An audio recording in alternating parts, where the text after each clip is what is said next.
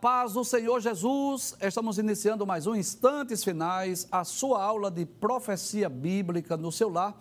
E eu quero mais uma vez agradecer por sua audiência, a você que é um telespectador assíduo dos Instantes Finais, a você que é aluno dessa aula de profecia e de escatologia no seu lar.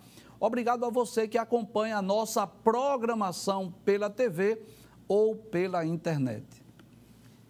Eu quero agradecer também a você que tem enviado a sua mensagem para nós pelo nosso WhatsApp, que é o 994661010. Diariamente nós recebemos dezenas de mensagens, né? Mensagens de críticas, mensagens de elogios, de parabéns, também muitas pessoas que têm enviado perguntas, né? Para nós respondermos aqui no programa. E eu quero agradecer, você está enriquecendo o nosso programa. E eu gostaria de dizer que a sua mensagem, a sua crítica, a sua opinião é muito importante para nós. Que Deus te abençoe. Que as bênçãos de Deus continuem sendo derramadas sobre a sua vida, sobre a sua família. Seja muito bem-vindo aos instantes finais. Bem, você já sabe que nós estamos estudando sobre a infalibilidade das profecias bíblicas e nós demos início ao estudo das profecias do profeta Ageu. Pode passar a tela, por favor? Sim.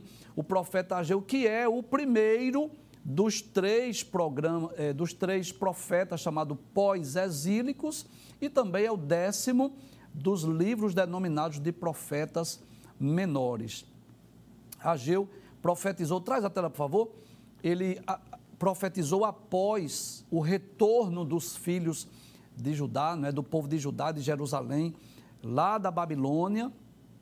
Deus levantou três profetas depois do retorno do cativeiro, né, que é Ageu, Zacarias e Malaquias.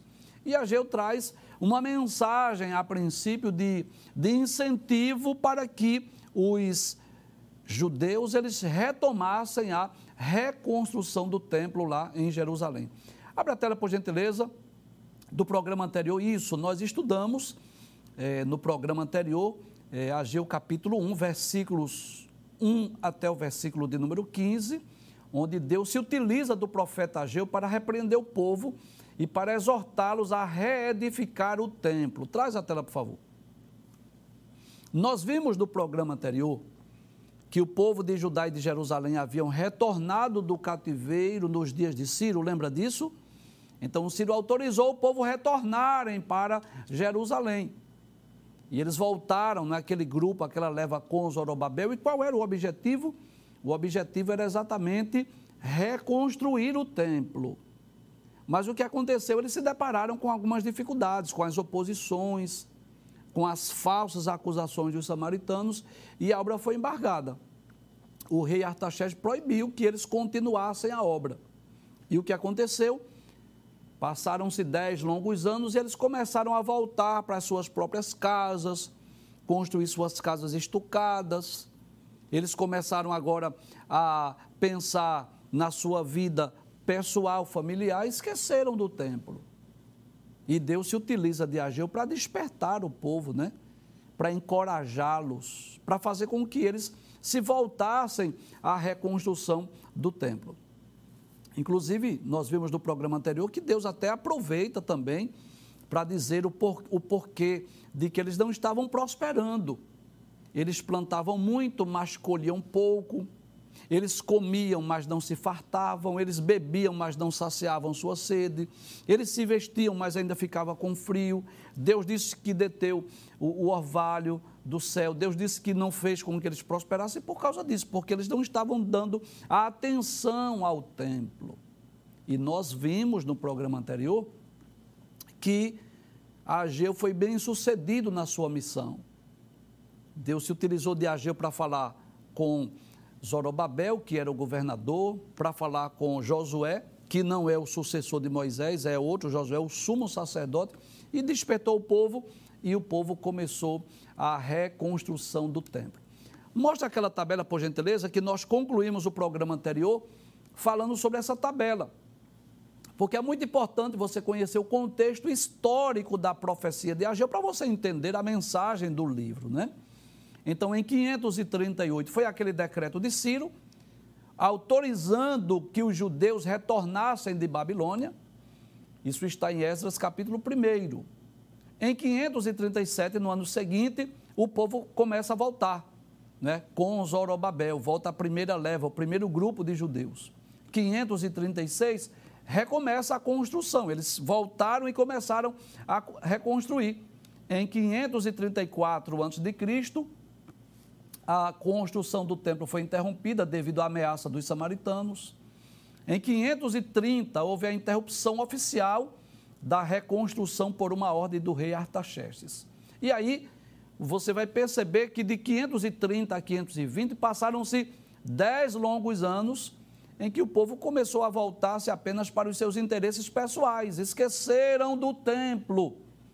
E aí, dez anos depois, em 520, Deus se utiliza do profeta Ageu, que através de Zorobabel e através também de Josué, retomam a reconstrução do templo e por volta de quatro anos depois, em 516, o templo é reerguido ou reconstruído, né? Quando essa tabela fala sobre a gloriosa consumação da história, é bom lembrar que não é a história da humanidade, é a história da profecia de Ageu, não é? Esse é o contexto da profecia de Ageu. Então, essa gloriosa consumação da história fala exatamente da história envolvendo a mensagem do profeta Ageu. Passe a tela para nós falarmos um pouco sobre o capítulo de número 2. Você sabe que o livro do profeta Ageu só tem dois capítulos. Nós vamos estudar os nove primeiros versículos, que tem por título ou epígrafe a glória do segundo templo. Inclusive, nós vamos estudar hoje aquela profecia, né, que a glória da segunda casa seria maior do que a da primeira, né? Então, essa, sem dúvida, é uma das profecias mais conhecidas da Bíblia, que é a profecia acerca do segundo templo, né? Quando Deus disse que a, a glória da segunda casa seria maior do que a da primeira. Então, nós vamos ver a profecia em Ageu capítulo 2, versículos 1 a 9, e vamos ver o cumprimento lá no Novo Testamento, lá nas páginas do Novo Testamento, para nós entendermos o porquê de a glória da segunda casa ser maior do que a da primeira. Traz a tela, por favor. Mas antes de nós estudarmos essa, esse capítulo de número 2, nós gostaríamos de trazer à vossa lembrança, à vossa memória, uma informação que nós consideramos importante. Né? Por volta do ano 950 aproximadamente, Salomão havia erguido o templo em Jerusalém. E é claro que quando Salomão construiu aquele templo, é, Jerusalém, Israel estava vivendo um período de glória, né? de muita riqueza, de muita fartura, de muita prosperidade. Uma das características do reinado de Salomão foi exatamente a riqueza, a prosperidade. Você deve lembrar disso. Primeiro livro dos Reis, capítulo 3 quando Deus aparece a Salomão e pergunta, pede o que queres que te dê, e ele disse assim: Olha, eu quero um coração sábio e entendido. Isso agradou tanto a Deus, que Deus disse a ele que iria dar não só a sabedoria, mas iria dar também as riquezas e honras, e Deus cumpriu na íntegra. Dos três reis que reinaram sobre as doze tribos, o reinado de Salomão foi o mais próspero de todos. Saul, Davi e Salomão foram os três reis que reinaram sobre as doze tribos. E Deus abençoou Salomão. Então, quando Salomão construiu o templo em Jerusalém, havia muito ouro, muita prata, muitas pedras preciosas, muita riqueza. Aquele templo ele era muito né, esplêndido, né, muito majestoso. Havia muitas pessoas trabalhando, havia mão de obra qualificada.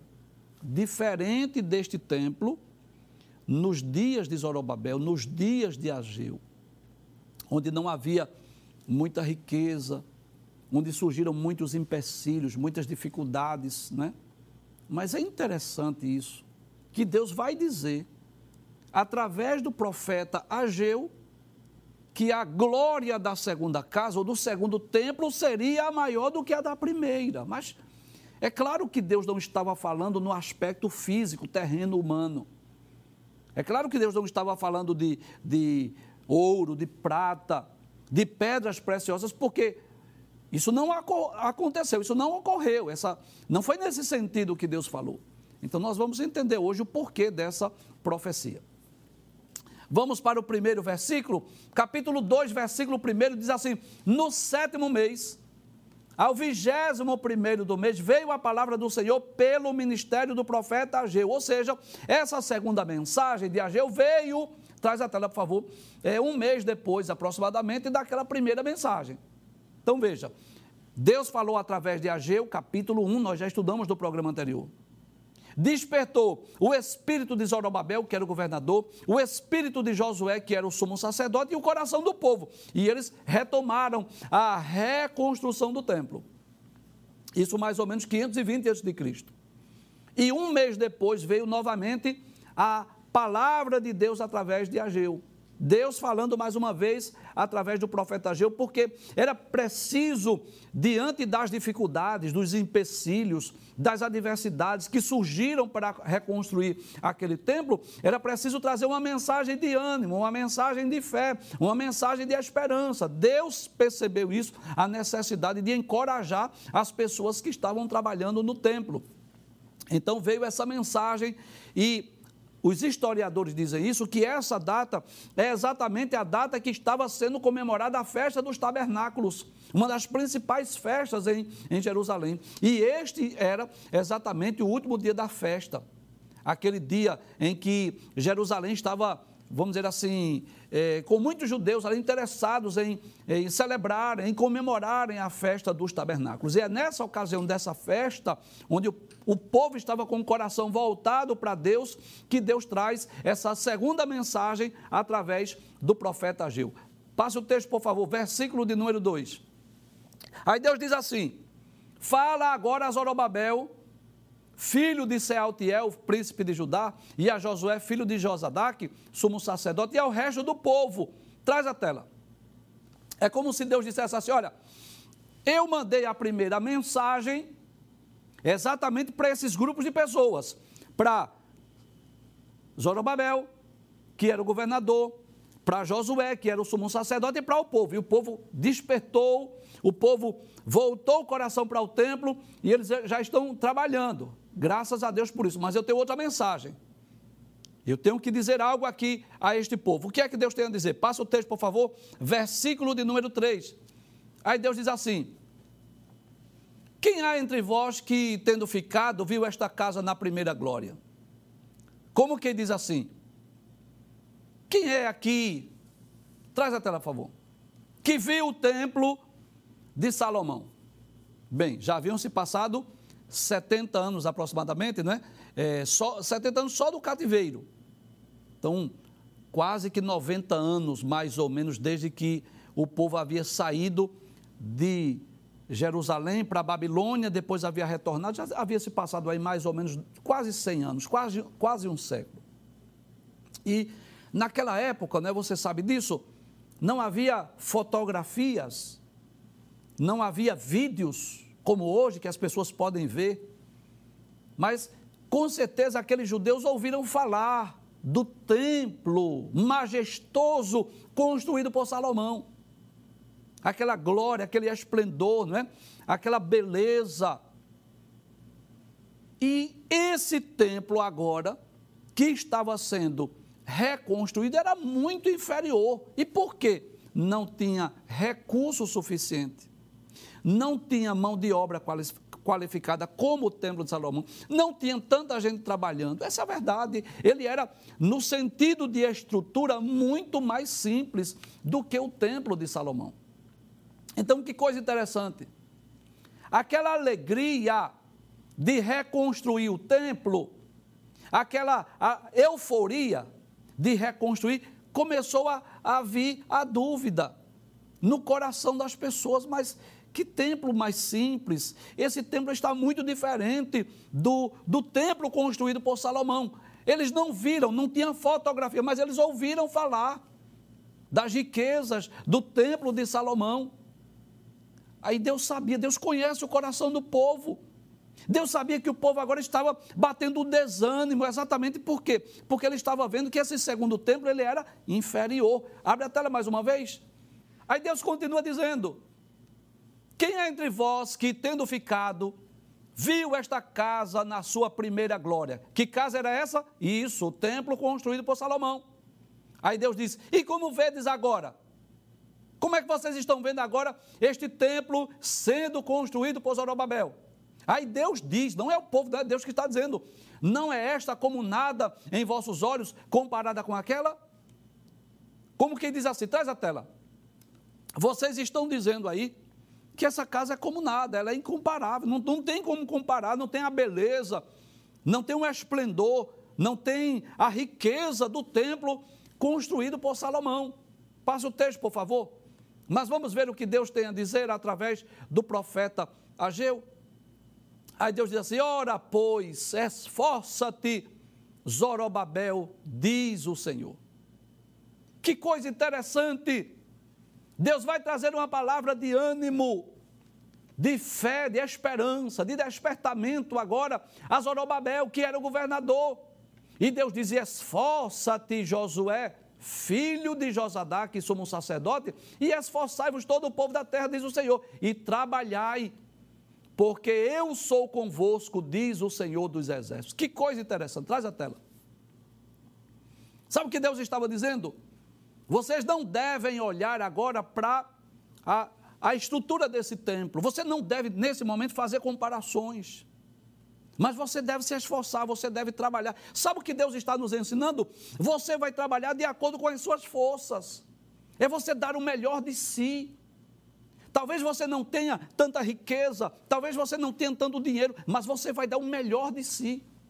O que Deus queria do povo era que ele colocasse o coração naquela obra, naquele templo, naquela reconstrução, mesmo que não tivesse tantos recursos porque Deus conhece, Deus sabe disso, que aquele povo que retornou lá de Babilônia não, não tinha tanto recurso, não tinha tanta riqueza. A situação ainda era difícil, havia muitos empecilhos, muitas dificuldades. Mas Deus estava dizendo que isso não seja empecilho para você fazer a obra, para você reconstruir. Trabalhe com o que tem, dê o melhor de si, faça o melhor que você puder. É isso que Deus está dizendo. Aí Deus diz: trabalhai. Deus diz: esforçai-vos. É como se Deus dissesse assim: vocês não fiquem olhando para a simplicidade desse templo, não. Vocês continuem fazendo, vocês continuem trabalhando. E o que é que nós podemos aprender? O que é que nós podemos aprender com isso? Isso não repete ainda hoje? Claro, porque existem lugares, bairros, cidades em que é possível ter um templo mais confortável, um templo, é, quem sabe, climatizado, com bancos mais confortáveis, talvez com tela de LED, com mais recursos, com, com mais beleza. Mas é claro, é lógico que não, não é possível fazer aquele templo em todos os lugares. Às vezes as pessoas estão construindo um templo é, mais simples, que não tem tanto recurso, e Deus não quer que a gente faça a comparação, não. Deus quer que a gente faça o melhor de si. A gente dê o melhor de nós. Bem, se não é possível fazer aqui esse templo climatizado, com bancos, com acolchoado, com tela de LED, o que Deus quer de nós? Faça o melhor que você puder, dê o melhor de si. Era isso que Deus estava querendo. Por quê? Porque começou a haver o desânimo por parte do povo.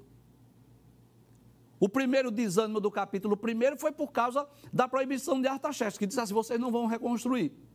Agora o povo tinha se animado depois da mensagem de Ageu e começaram a construir. Mas quando viram o templo e perceberam que não tinha tanto recurso, não havia tanta riqueza, não havia tanta mão de obra qualificada, o desânimo bateu no coração do povo.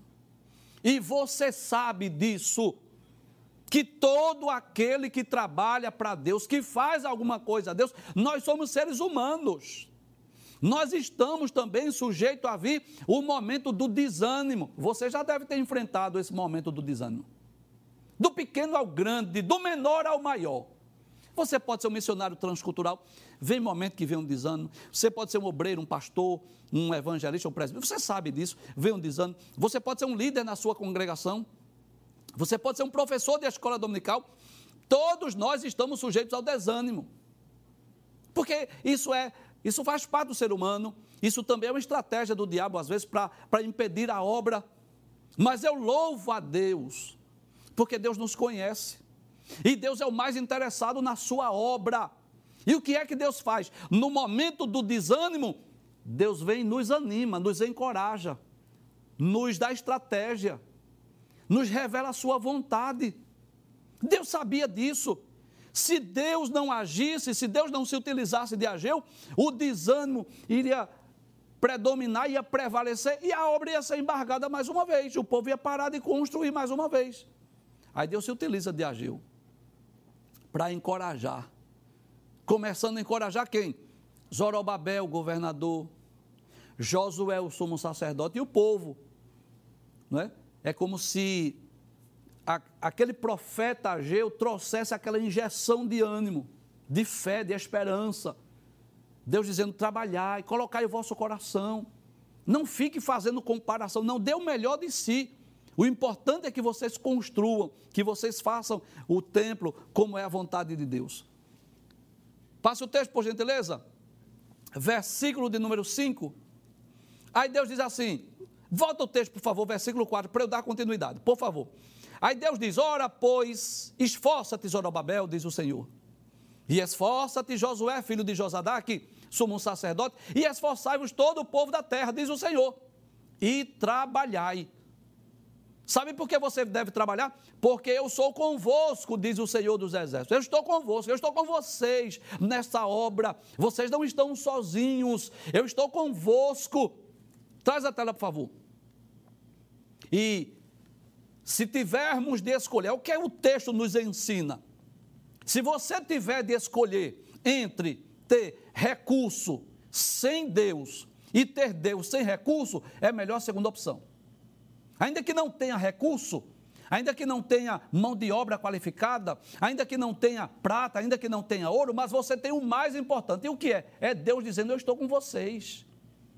E se Deus está conosco, se Deus está nessa obra, se Deus está nesse negócio, vai dar certo, vai prosperar, vai crescer. Deus vai criar situações, estratégias, Deus vai abrir porta, Deus vai abrir caminhos. Era isso que Deus estava dizendo.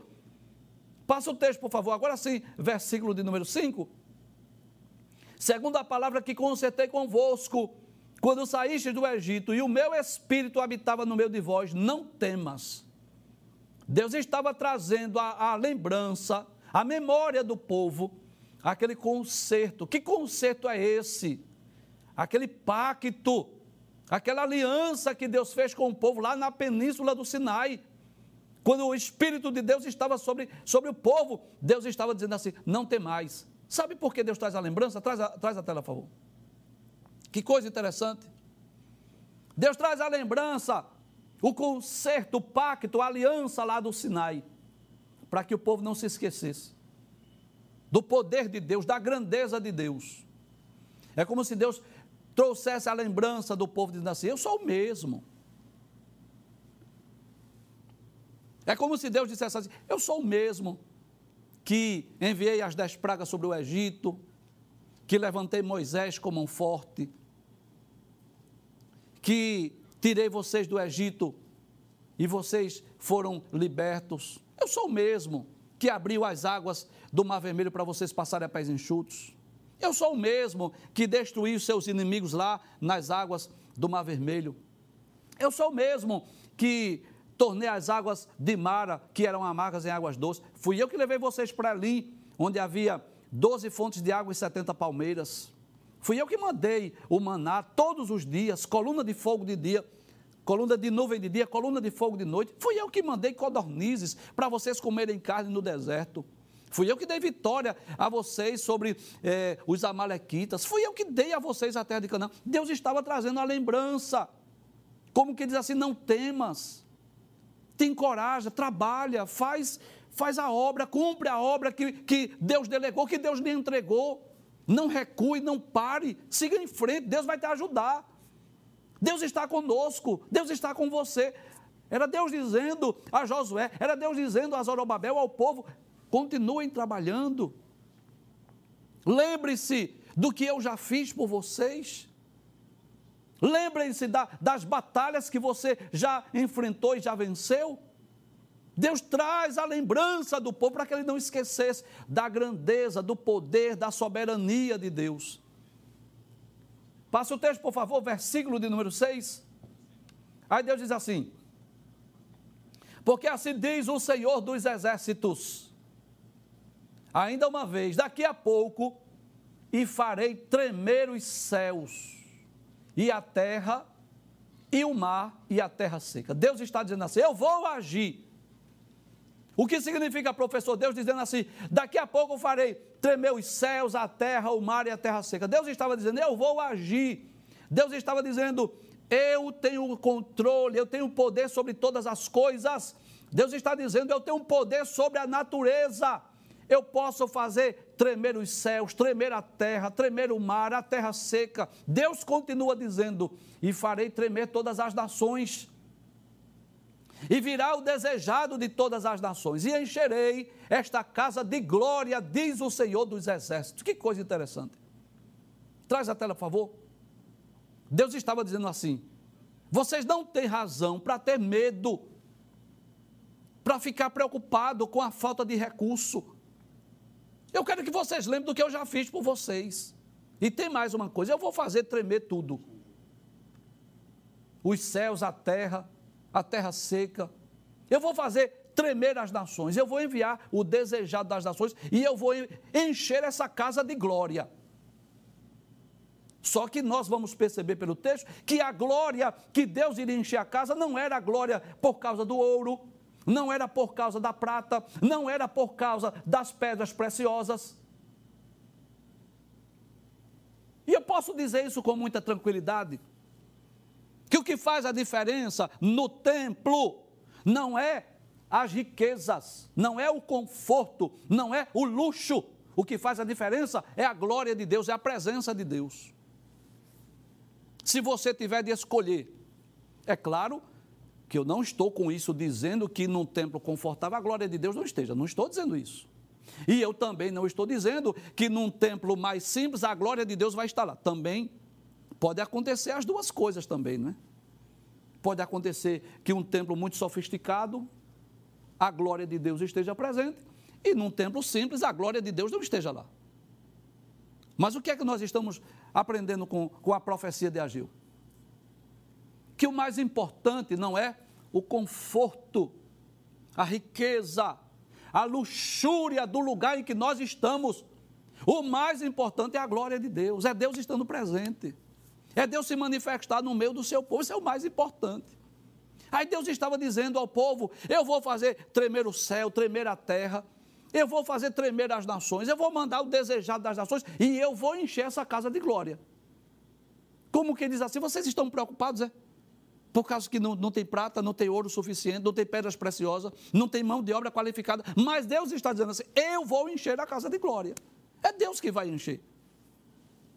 Passa o texto, por favor versículo de número 8, 8 e 9. Aí Deus diz assim: Minha é a prata, e meu é o ouro, disse o Senhor dos exércitos. Como que diz assim? Traz a tela, por favor. Vocês estão preocupados porque não tem recurso?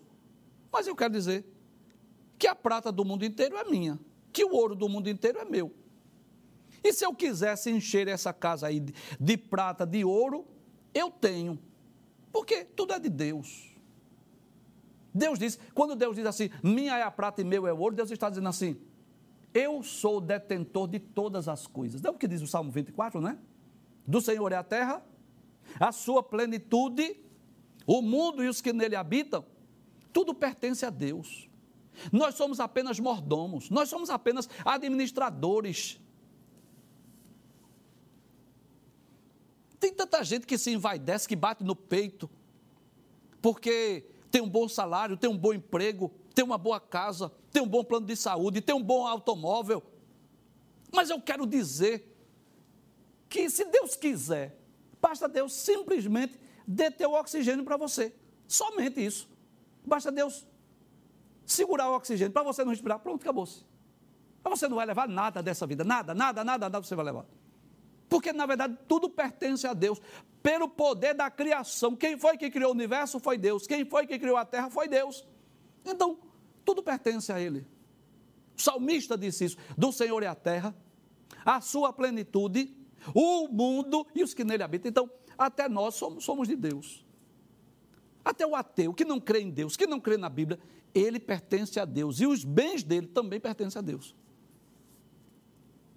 E Deus deixa bem claro isso através da mensagem de Ageu: Minha é a prata, meu é o ouro.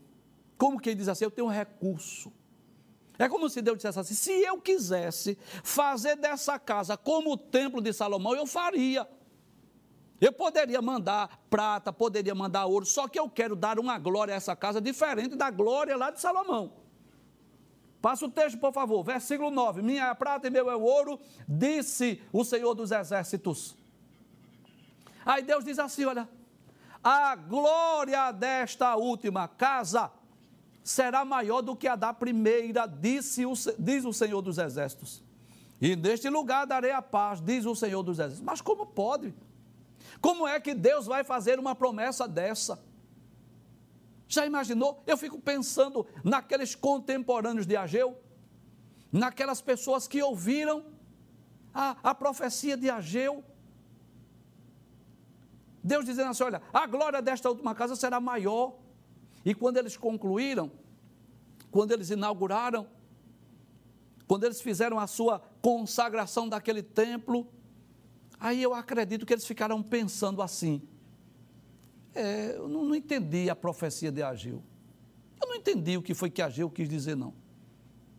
Porque ele disse que a, a glória da segunda casa seria maior do que a da primeira, só que quando a gente lê o, o livro dos reis, o livro das crônicas, a gente vê aquela, aquela riqueza, aquela, aquele esplendor do templo de Salomão, e esse aqui é muito menor, muito inferior. Em termos de comparação, esse aqui é insignificante. Mas o que era que Deus estava dizendo quando disse que a glória da segunda casa seria maior do que a da primeira? Deus não estava falando de prata, Deus não estava falando de ouro, Deus não estava falando de riqueza, Deus não estava falando de pedras preciosas. Deus estava dizendo que o que entrou lá no templo construído por Salomão foi a sua glória, aquela coluna de, de, de fumaça, aquela coluna de nuvem que era símbolo da presença de Deus. E Deus estava dizendo: nessa casa aqui, que está sendo construída, vai ser o próprio Cristo. Eu vou entrar aí através da pessoa bendita de Jesus. E antes de nós lermos o cumprimento, eu quero ler dois textos bíblicos. O primeiro está em Êxodo capítulo 40, versículo 35. Segundo livro da Bíblia, faça da sua casa uma sala de aula, esteja com a sua Bíblia, Êxodo capítulo 40, versículo 35. A nuvem cobre o tabernáculo. Quando o tabernáculo, o tabernáculo do deserto, lembra disso? Quando ele foi construído, diz assim: Então a nuvem cobriu a tenda da congregação e a glória do Senhor encheu o tabernáculo. Professor, que glória era essa? Aquela coluna de fumaça, né? De nuvem que representava a presença de Deus. De maneira que Moisés não podia entrar na tenda da congregação, porquanto a nuvem ficava sobre ela e a glória do Senhor enchia o tabernáculo. Que momento glorioso foi para Moisés. Depois que o tabernáculo estava pronto, cada peça do tabernáculo o altar dos holocaustos, a pia de bronze, o altar de incenso, a mesa com os pães, o candelabro, a arca da aliança. Depois que todo o tabernáculo estava pronto, montado, todas as peças nos seus devidos lugares, o que foi que ele viu? A glória do Senhor encheu aquele tabernáculo. No primeiro livro dos Reis, capítulo de número 8, quando Salomão dedicou o templo lá em Jerusalém. Foi um momento também muito marcante para o povo de, de Jerusalém. Primeiro livro dos Reis, capítulo 8, versículos 10 e versículo de número 11, diz assim: Isso, e sucedeu que, saindo os sacerdotes do santuário, uma nuvem encheu a casa do Senhor, uma nuvem, uma coluna de nuvem e não podiam entrar, não podiam ter-se em pé os sacerdotes para ministrar por causa da nuvem. porque a glória do Senhor enchera a casa do Senhor. Só que a glória que Deus quis encher aquele templo de Zorobabel, esse templo que foi construído por volta de 516 a.C., na verdade a glória daquele templo foi maior, porque quem entrou foi o próprio Deus, foi o próprio Cristo que entrou. E eu gostaria de citar apenas dois textos que mostram Jesus entrando no templo. É claro que ele entrou várias vezes, mas eu quero citar apenas dois. Lucas capítulo 2, versículo 25, pode passar o texto, por favor. Havia em Jerusalém um homem cujo nome era Simeão. E este homem era justo e temente a Deus, esperando a consolação de Israel, e o Espírito Santo estava sobre ele. Versículo de número 26. E fora-lhe revelado pelo Espírito Santo que ele não morreria antes de ter visto Cristo do Senhor. E pelo Espírito foi ao templo e quando os pais trouxeram o menino Jesus para com ele procederem segundo o uso da lei, passa o texto, ele então tomou em seus braços e louvou a Deus e disse: Agora, Senhor, podes despedir em paz o teu servo, segundo a tua palavra, pois já os meus olhos viram a tua salvação. Passa o texto, capítulo 8, versículos 1 e 2, essa é uma das ocasiões, claro que isso é uma, uma imagem meramente ilustrativa, mas é uma das ocasiões em que Jesus entrou no templo. Muitas vezes Jesus entrou no templo. Que templo era esse, professor, que Jesus entrou durante o seu ministério? Traz a tela, por favor. Não era o templo de Salomão, porque o templo de Salomão foi destruído por Nabucodonosor. Que templo era esse? Isso ele era conhecido como Templo de Zorobabel, que foi construído em 516 a.C., mas também era conhecido como Templo de Herodes, porque Herodes havia mando enfeitar, embelezar esse templo para agradar os judeus. Mais ou menos 20 anos de Jesus nascer, Herodes mandou é, restaurar o templo. Por isso, o templo que Jesus entrou, ele era conhecido como o templo de Zorobabel, ou também o templo de Herodes. E durante o seu ministério, várias vezes, várias ocasiões, Jesus entrou naquele templo. Capítulo 8, versículos 1 e 2 é uma das ocasiões que Jesus entrou. Porém, Jesus foi para o Monte das Oliveiras e pela manhã cedo voltou para o templo e todo o povo vinha ter com ele, assentando-se, os ensinava. Pode trazer a tela. Então eu posso dizer que essa profecia de Ageu, essa profecia que a glória da segunda casa seria maior do que a da primeira, claro que não foi no sentido de estrutura física, não foi no sentido de, de riquezas terrenas, de ter prata ou ouro, de ter pedras preciosas, não, era um templo muito mais simples, menos sofisticado do que o templo construído por Salomão. Mas foi nesta casa foi neste templo que entrou o próprio Deus, sim, porque Jesus é Deus. E Jesus, quando criança, quando recém-nascido ao oitavo dia, foi levado pelos seus pais, mas durante o seu ministério, várias vezes, foi lá nesse templo que Jesus estava conversando com os doutores, quando ele tinha 12 anos de idade. Foi lá nesse templo que Jesus ensinou, que Jesus curou muitos enfermos, que Jesus fez milagres naquele templo. E é claro que esse templo também foi destruído. Por volta do ano 70 da era cristã, o templo foi destruído. O que existe hoje é apenas uma parte do muro, que é chamado Muro das Lamentações, onde judeus e peregrinos do mundo inteiro, quando vão a Jerusalém, eles vão a, aquele Muro das Lamentações. Você já deve ter visto essa imagem. Os judeus orando, fazendo as suas preces, as suas orações, lendo as sagradas escrituras. Só existe lá um muro chamado Muro das Lamentações, mas em breve este templo será reerguido. Este templo será reconstruído e ele estará erguido durante a grande tribulação e durante também o reinado milenial de nosso Senhor Jesus Cristo. Mas a, essa glória aqui essa profecia da segunda casa, a glória da segunda casa que seria maior, não está falando diretamente do templo do milênio, não é. Porque era aquela, aquela casa, aquele templo dos dias de Zorobabel. Esta é uma daquelas profecias, com certeza, que os contemporâneos de Ageu não entenderam. Porque é que Ageu tinha dito que a glória da segunda casa seria maior do que a da primeira. Porque é que Deus disse que iria encher aquela casa de glória. Somente cerca de cinco ou seis séculos depois, quando Jesus adentra naquele templo, é que os judeus puderam crer, puderam entender que a profecia de Joel, a profecia de Ageu, desculpe, ela se cumpriu nos dias de Cristo.